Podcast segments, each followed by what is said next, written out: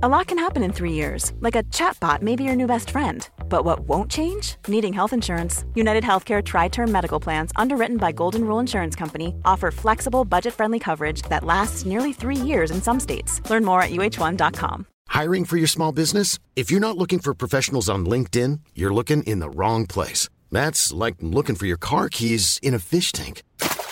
LinkedIn helps you hire professionals you can't find anywhere else, even those who aren't actively searching for a new job but might be open to the perfect role. In a given month, over 70% of LinkedIn users don't even visit other leading job sites. So start looking in the right place. With LinkedIn, you can hire professionals like a professional. Post your free job on linkedin.com slash people today.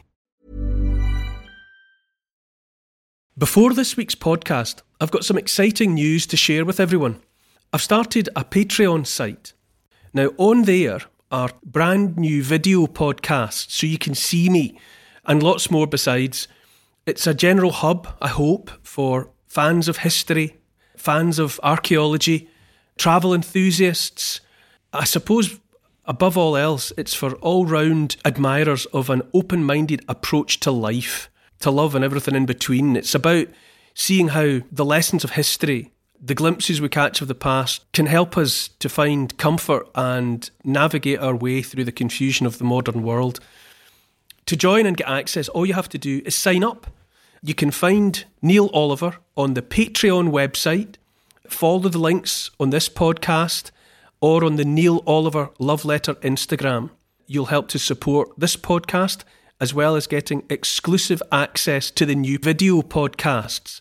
I must say and stress that the love letter to the British Isles is and always will be free.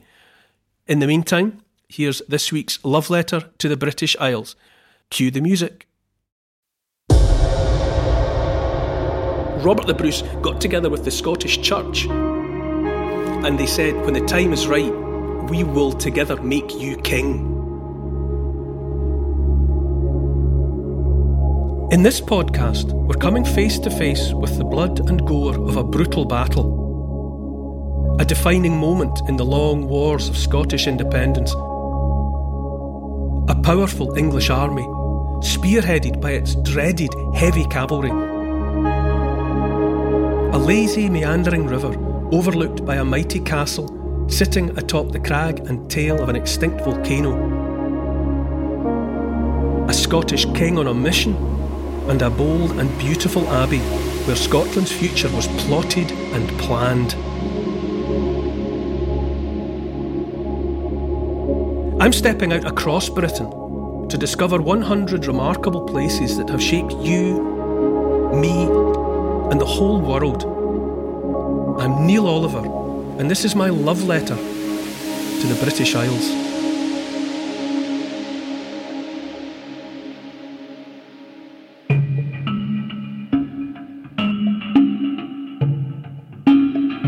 Hi Neil. Last week we walked in one of the loveliest glens in the land and stood before what may well be the oldest living thing in Europe. Where are we today? Well, in that great fun way of this love letter to the British Isles, as far as I'm concerned, it's a completely different place again. Uh, instead of dappled sunlight on ancient trees, we're in a, well, you could safely say a dark, hellish vortex of clashing steel blades and the thunder of war we're in the town of Stirling at Cambuskenneth Abbey, where Robert the Bruce prepared for a battle that would become a defining moment in Scottish history. It's the one, the only, Battle of Bannockburn.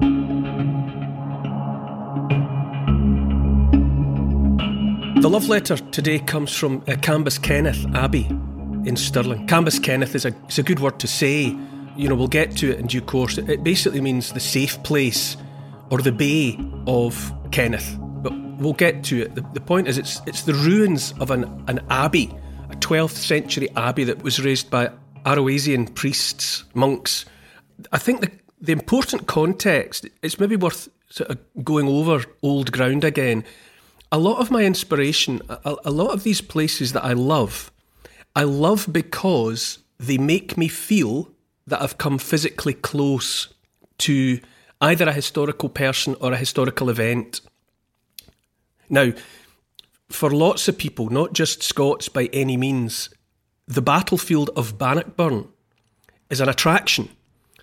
People interested in Scottish history, British history, they want to come and visit the battlefield of Bannockburn. And the honest truth is, it's a hard one to visit. It's more than 700 years ago. It was a huge encounter between thousands of people, and it's always been hard to pin down where the fighting was. So, although we know it was all taking place within sight of, say, Stirling Castle, Stirling Castle sits up high on a plug of volcanic rock. You can see for miles around. And so it's like the kind of eye of a storm. And the Battle of Bannockburn was that storm that swirled around it over many, many square miles.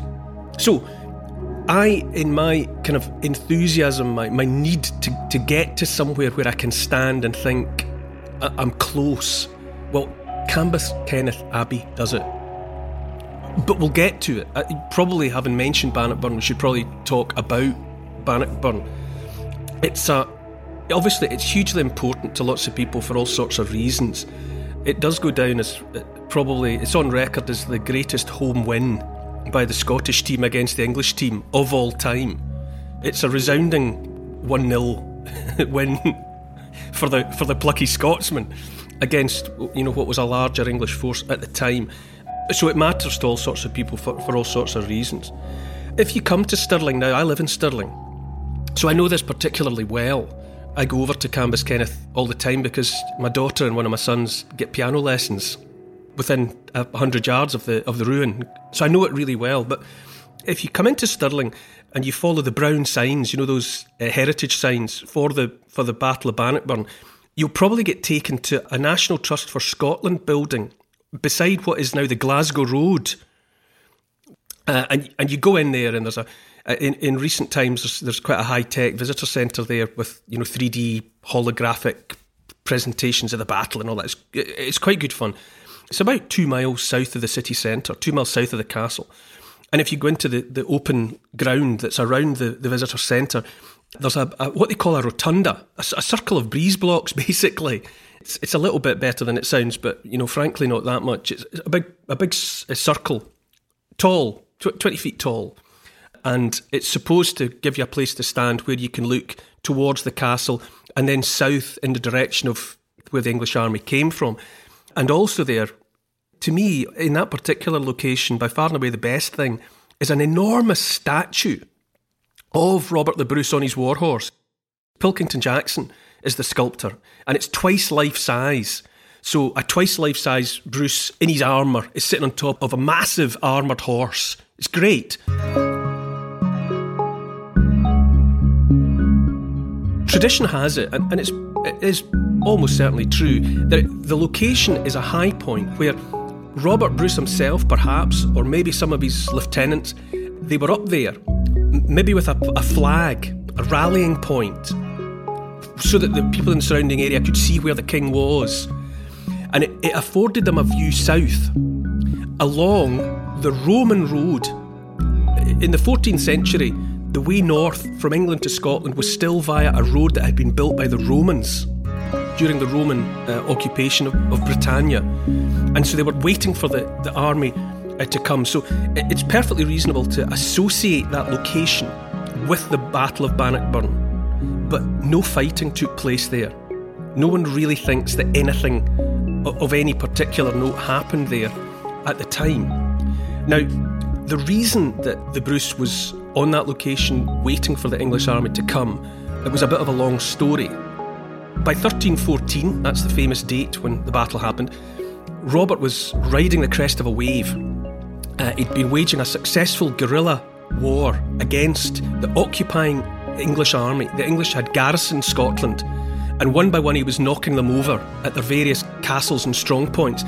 And Stirling Castle was the last. By 1314, Robert's been fighting for independence and to be recognised as a king since 1306. And by 1314, he's nudging close. He's getting close to the to the finishing line. Stirling Castle and the English garrison had been besieged by his brother Edward, Edward Bruce. So he had been keeping his forces prowling around the castle, making life difficult for the English garrison inside. But possibly unbeknownst to his brother, he had struck a deal with the commander of the English garrison and he had said, If you can persuade an English army to come to within a mile of Stirling Castle by Midsummer's Day in 1314, I'll back off. He didn't presumably think it was going to happen, but it did. And when word reached Robert that this deal had been struck, we think, although we can't be 100% sure, that Robert was angry because the secret of his success had been guerrilla warfare, striking without warning, you know, just springing an attack and, and always carrying the day. What he'd always avoided was what you call a pitched battle, which is where two sides agree in advance that they're going to meet. And that's a different kind of dance. You know, rather than just running up behind somebody and hitting them in the back of the head with a club, which is the equivalent of guerrilla warfare, a pitched battle means that everyone knows it's coming. It's like a prize fight that's well advertised and people can make preparations. And Robert really knew that he didn't have the force of numbers, the men, to take on. At that point, the English army were regarded not just in Britain but in Europe as a serious force. It was dominated by heavy cavalry, war horses, and lots of them. So we think he was angry with his brother when his brother came and said, The English are coming. But it was a fait accompli by that point. And so Robert decided to just turn a, a challenge into an opportunity. So he gets to Stirling, and in using techniques that he had practiced elsewhere, he starts preparing the ground. And, and anybody who's heard about the Battle of Bannockburn will know that famously he dug lots of pits with sharp stakes in the bottom of them, sort of Vietnam War style, in rows and rows and rows of these things, covered over, camouflaged. And the idea was that if cavalry charged towards you, their hoofs would go into these pits and the horses' legs would be broken and and it was a it was a technique that, that Robert had used elsewhere, and famously he deployed the same technique at Stirling. But in any event, he came and he prepared the ground, and so that's the background. That's why he's there with his army, much smaller than the force he knows is coming, and they're looking down the road now. You know, Paul, you were there with me when, when we did an, an archaeological excavation together and we found a bit of the Roman road. Do you remember it? Yeah, I remember being pretty astonished that we could be in the middle of a normal agricultural field with nothing but farmland all around. And bit by bit, a Roman road came into view. It, it, it was quite amazing. I mean, we were all excited by it because it, it had that modern cambered shape. Yeah. High in the middle and then sloped down to gutters either side to take the water away. So it, it, it, was amazing. We, we sat on it and we walked on it and we were just, you know, our minds were blown. And from where we found it, we could see Stirling Castle. Do you remember? Yeah.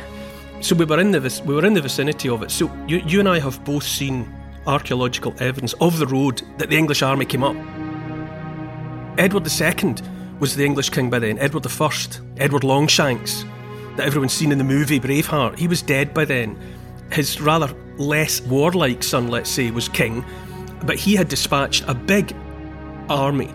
Not maybe his best men, but some of his best men, kind of a B team maybe not the A team that he would have sent to France, but he'd sent up a, a, substantial number of men, what should have been more than enough to tackle Robert Bruce. So they turn up on the 23rd of June. So they're there, they've met the terms of the contract. And theoretically, chivalry might ought to have dictated that Robert just withdraw and leave the garrison, the English garrison, in peace, because after all, that was the deal that was struck.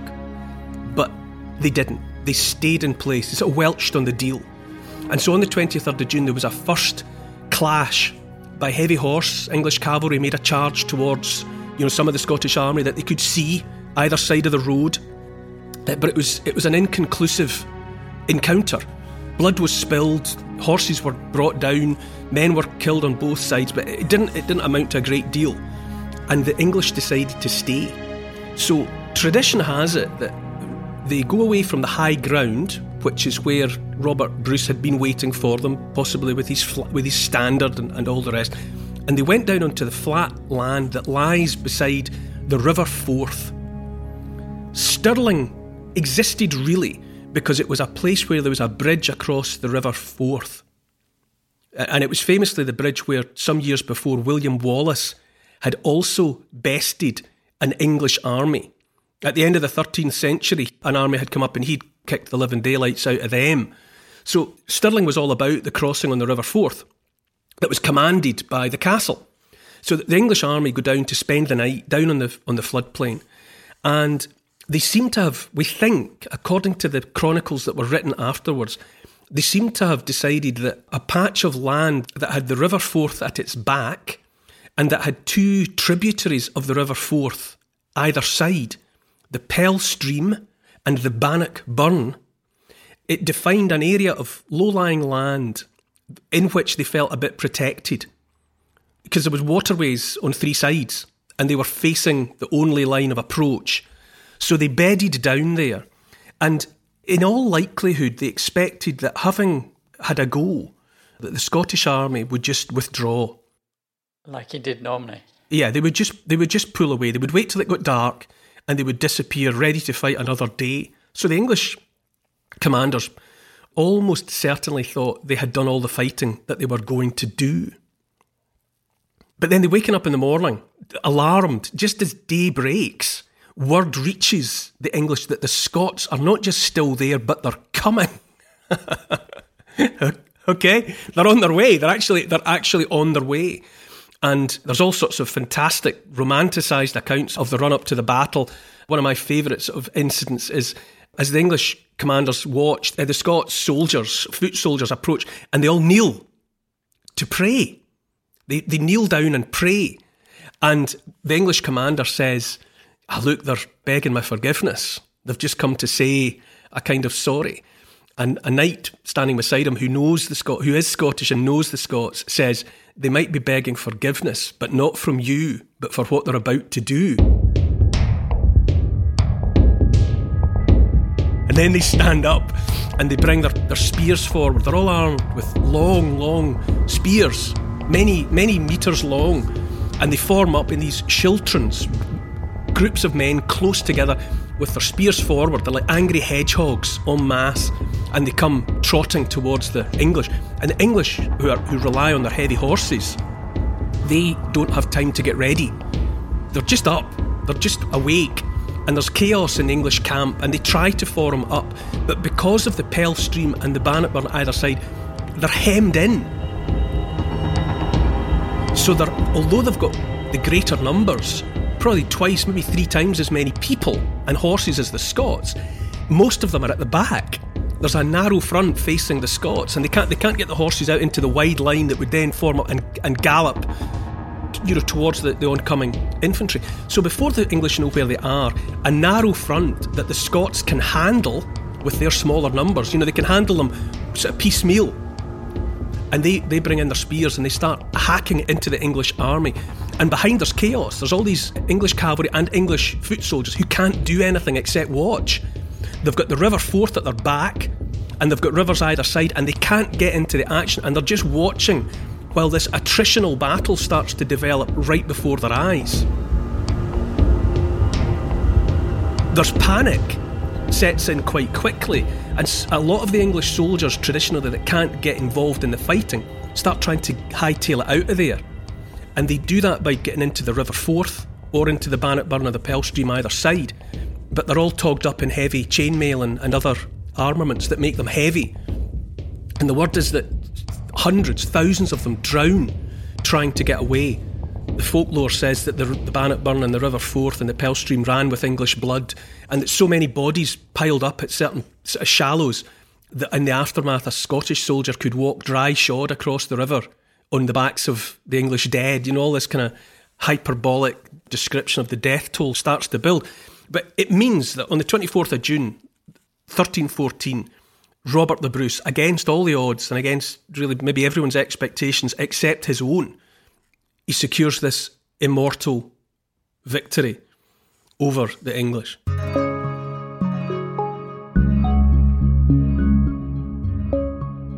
Now, as things turn out, it doesn't end this, the wars of independence, not by a long stroke. There's, there's years of it still to go. But Bannockburn is a high point. And it definitely demonstrates to one and all that with the wind in the right direction, the Scottish Army, Robert's tactics are to be taken seriously. So it matters. It doesn't end the war and, and bring Scottish independence in 1314, but it's a big, important step along the way. So that's the Battle of, of Bannockburn. And for those reasons, for many reasons, people want to go and see it. But because it happened 700 years ago, and because it was so big and so wide ranging, once things got going, there'd be people running about all over the place. It just developed and moved. And Because it was fought over two days, there's, there's been all sorts of speculation about exact locations. But you can go to Cambuskenneth Abbey. Now, Cambuskenneth Abbey sits within a meander of the River Forth. Viewed from above, the River Forth and the Pell Stream and the Bannockburn and everything, they're like, they're like loops of silver chain from a dropped necklace in the grass. And in the ninth century, right, if I can go back in time a little bit, Kenneth MacAlpin fought a battle with the Picts and was victorious. And that gives the name Cambuskenneth to that location. And in the 12th century, these Arrouaisian monks, remembering and venerating the importance of that location, built an abbey. And it was a wealthy, it was a, it was a successful and wealthy abbey. And then, like everything else, during the time of the Reformation, it got torn apart. The, the monasteries were regarded as places of great wealth, corrupt in many ways, as far as a lot of people were concerned, and they took them apart. And so now, when you go to Cambuskenneth, there are foundation levels of walls in the grass, so you can see the shapes of the buildings. But there's a three story bell tower called a campanile.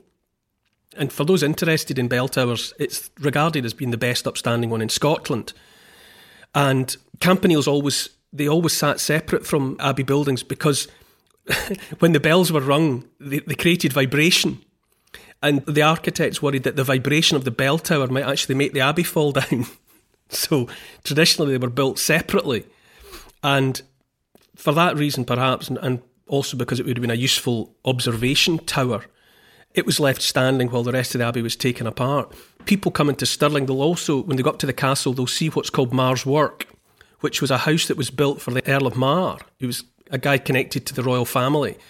And he built his big house up beside the castle using masonry that was robbed out of what had been Cambuskenneth Abbey.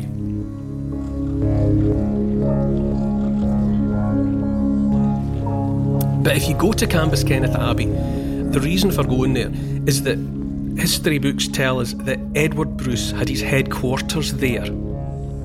So, for all the while that he was besieging the English garrison in the weeks and months before the battle, he was based there. And at the time, in 1314, there would only have been two stone buildings in Stirling. One was the castle, and the other was Cambuskenneth Abbey.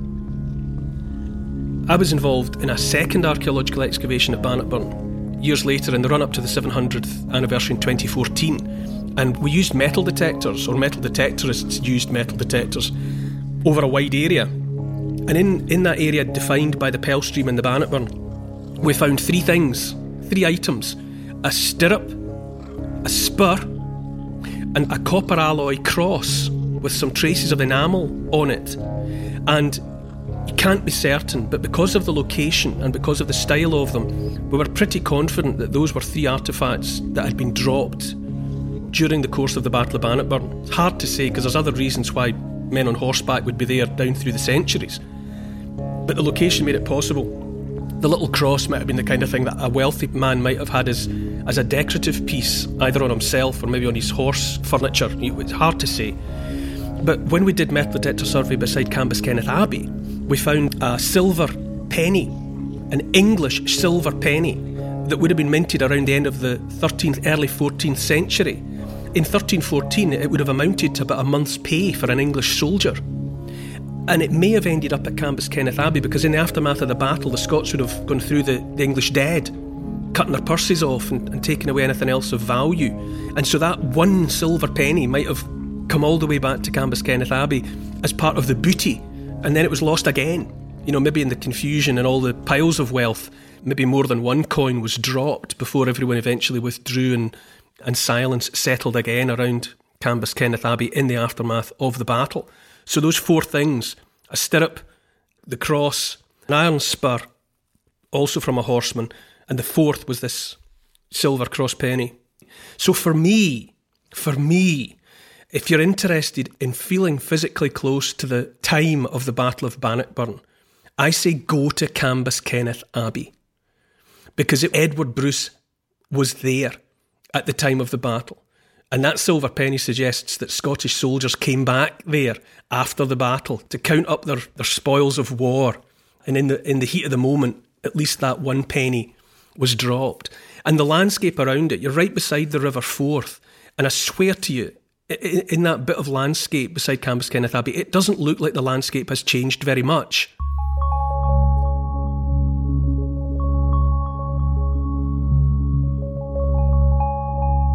It's farmland now, it would have been farmland then.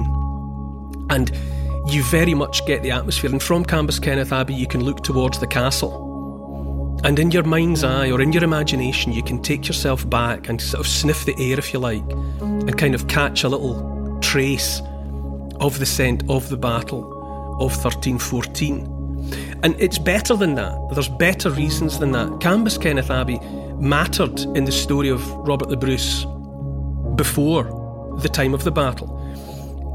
In 1306, he went on to murder his rival John Comyn in Dumfries, and that started the ball rolling. He declared himself king at that point.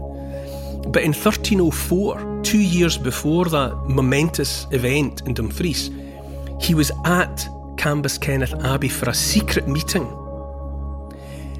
He was a liegeman of King Edward I in 1304 he had sworn allegiance to Edward I at that point.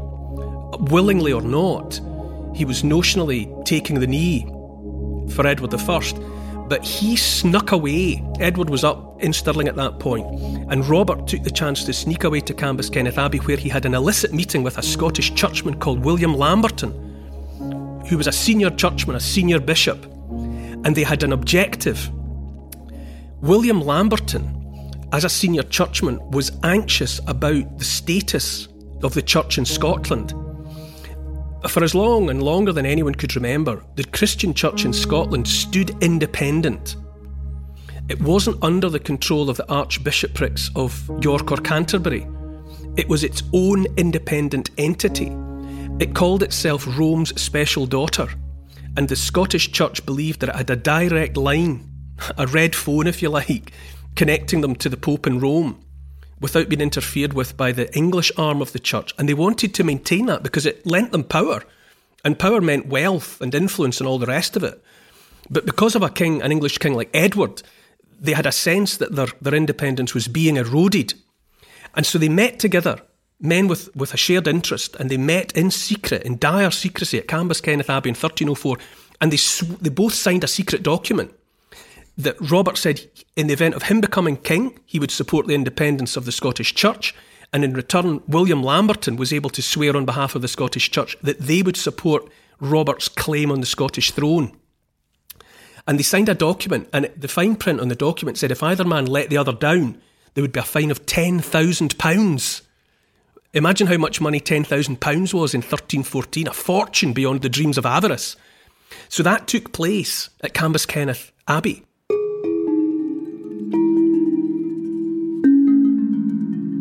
And of course, it happened.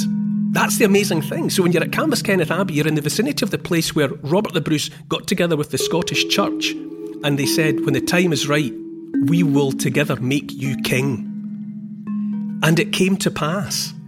He was king by 1306, Battle of Bannockburn in 1314, and by the end of his life in 1329, Robert is is recognised as an independent king of Scotland. And so a sequence of events was set in train at Cambuskenneth Abbey and also, in the aftermath of the Battle of Bannockburn at Cambuskenneth, there was a parliament. Robert Bruce held a parliament in what was remembered in the Abbey as Parliament Hall. And in there, he took his revenge. He seized lands from those Scottish noblemen that had either stayed away from the battle or, worse yet, had fought for Edward II. So he, he seized land and, and distributed it to his supporters. And he also set in writing the line of succession those after his time who would succeed him. And that moment in Cambuskenneth Abbey gave birth to the line of Stuart kings that everyone's heard of. All the Stuart kings were also a direct product of something that Robert decided within the walls of Cambuskenneth Abbey.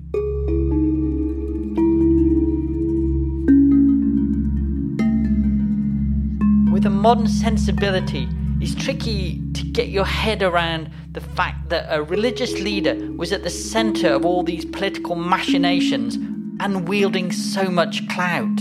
Uh, yes, the, the, it's absolutely the case, though. Uh, William Lamberton was the Bishop of St Andrews, which was a very prominent and uh, influential and significant church within the sort of Scottish religious firmament. And the church was incredibly influential. A king, any king, was regarded as having received his power from God, divine rule. But they also accepted that the church, the senior churchman, administered that power. That that divine power came to the king via the bishops. Because below God, the bishops and, and the men of the church were God's representatives on earth. And they oversaw coronations. And they brought into play things like, you know, holy water and blessed oil with which kings and queens were anointed. And that conferred upon religious figures great power. And so it wasn't only the case, far from it, with Robert the Bruce, but you could certainly say that bishop made king, to use a kind of a chessboard analogy. There was a symbiotic relationship between the church and the monarchy. They needed each other. And it's also in our secular reality, in our part of the world, it's hard to imagine how jealously and, and seriously the church defended its power. And so, because the Scottish Church at that time had always regarded itself as an independent, separate entity, the last thing they wanted was to be a, a junior branch of the English Church, taking orders from the Archbishop of Canterbury or the Archbishop of York. They wanted to perpetuate the status quo, which had them as their own boss. You know, they didn't answer to anyone except the Pope and God, but they didn't have to go through a chain of command. But because roaming the land, there was a king like Edward I, the English King Edward I, was an exceptionally ambitious and, and power hungry individual. He was a fantastic king. There's no getting away from it. I mean, he was a big, tall man handsome, a fantastic athlete, a clever. He was a skilled operator, brave in battle, a clever tactician, a sharp operator politically. And the Scottish Church realised that in him there was a kind of a great white shark in the water that they were worried about. So they were looking around for their own dangerous predator and then they saw because you know Robert Bruce obviously goes down and for lots of Scottish people as a as this quintessential hero, but he was a you've got to be careful with your language. He was a hard man, and he was brutal. He killed as many Scots as any English king ever did. He was challenged late in the day by rivals in Buchan, which is a county of Scotland, and he knocked over the leader of that faction in Buchan, and then he laid waste to the entire county. He ordered the slaughter of every man, woman, and child, and every farm animal in Buchan. Buchan was sterile for a generation because of what Robert Bruce did to his, his own people, but people that he regarded, well, rightly or wrongly, as rivals. So don't be under any misapprehension that Robert Bruce was some kind of um, only a good guy.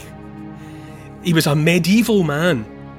And he was, you know, that, that line in The Usual Suspects, you know, Kevin Spacey's character uh, talking about Keyser Söze. And Kevin Spacey's character says of Keyser Söze, he realised that you didn't need bombs or guns. What you needed was the will to do what the other man wouldn't. Prepared to do the unthinkable, the undoable. Well, Robert Bruce was wired up like Keyser Söze. And in order to demonstrate how determined he was to get what he wanted, which was the Scottish throne, he would do anything to anyone, and he did.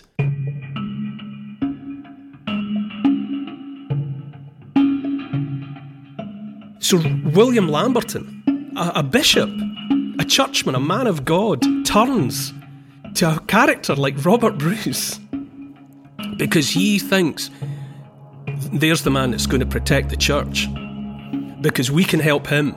Quid pro quo. If I scratch his back, he'll scratch ours. Talk about getting into a deal with the devil. You know, William Lamberton knows Robert Bruce for what he is a hard man, a strong man, a Vladimir Putin, a, a Stalin, a figure who'll do anything to get what he wants. So they enter this deal in 1304. And then when it starts in 1306, you know, when Robert Bruce is in Dumfries and he takes a knife to his rival, John Comyn, the Lord of Badenoch, in front of the high altar in Greyfriars Church in Dumfries, and then hightails up to Scone and has himself crowned king. William Lamberton realises then, if he didn't know before, exactly what sort of character he's unleashed. And, the and the church gets on board. They say, right, well, that's it. The die's cast. We're, we're going now for come hell or high water. You know, and they come on board. And then for the next year after year after year, Robert fights and kills and fights and kills to get what he wants, which is to secure the, the throne of Scotland for himself, for his descendants. And by God, he does.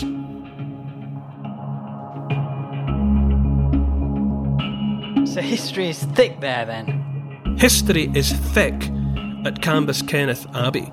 And when we were excavating there, you know, we spoke to people that lived in the houses nearby, and quite a lot of them, quite sober, straightforward people, had tales to tell about having seen what they regarded as the ghosts of monks, either in the abbey or, or sometimes in their own homes.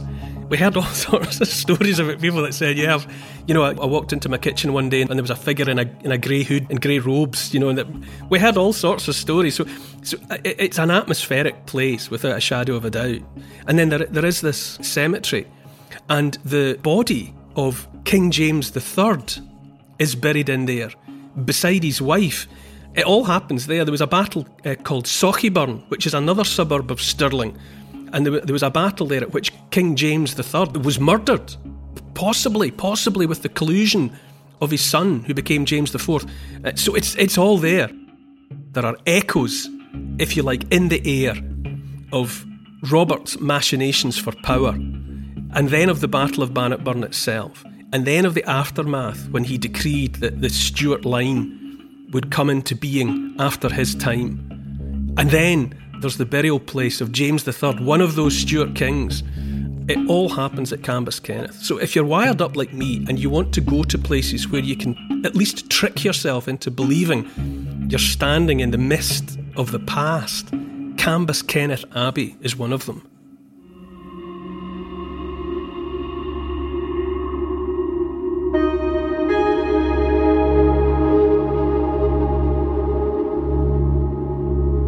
Race dipped in their own blood. A brutal family feud that stained fields from one end of England to the other a deep crimson. Carnage cutting short the lives of tens of thousands of soldiers.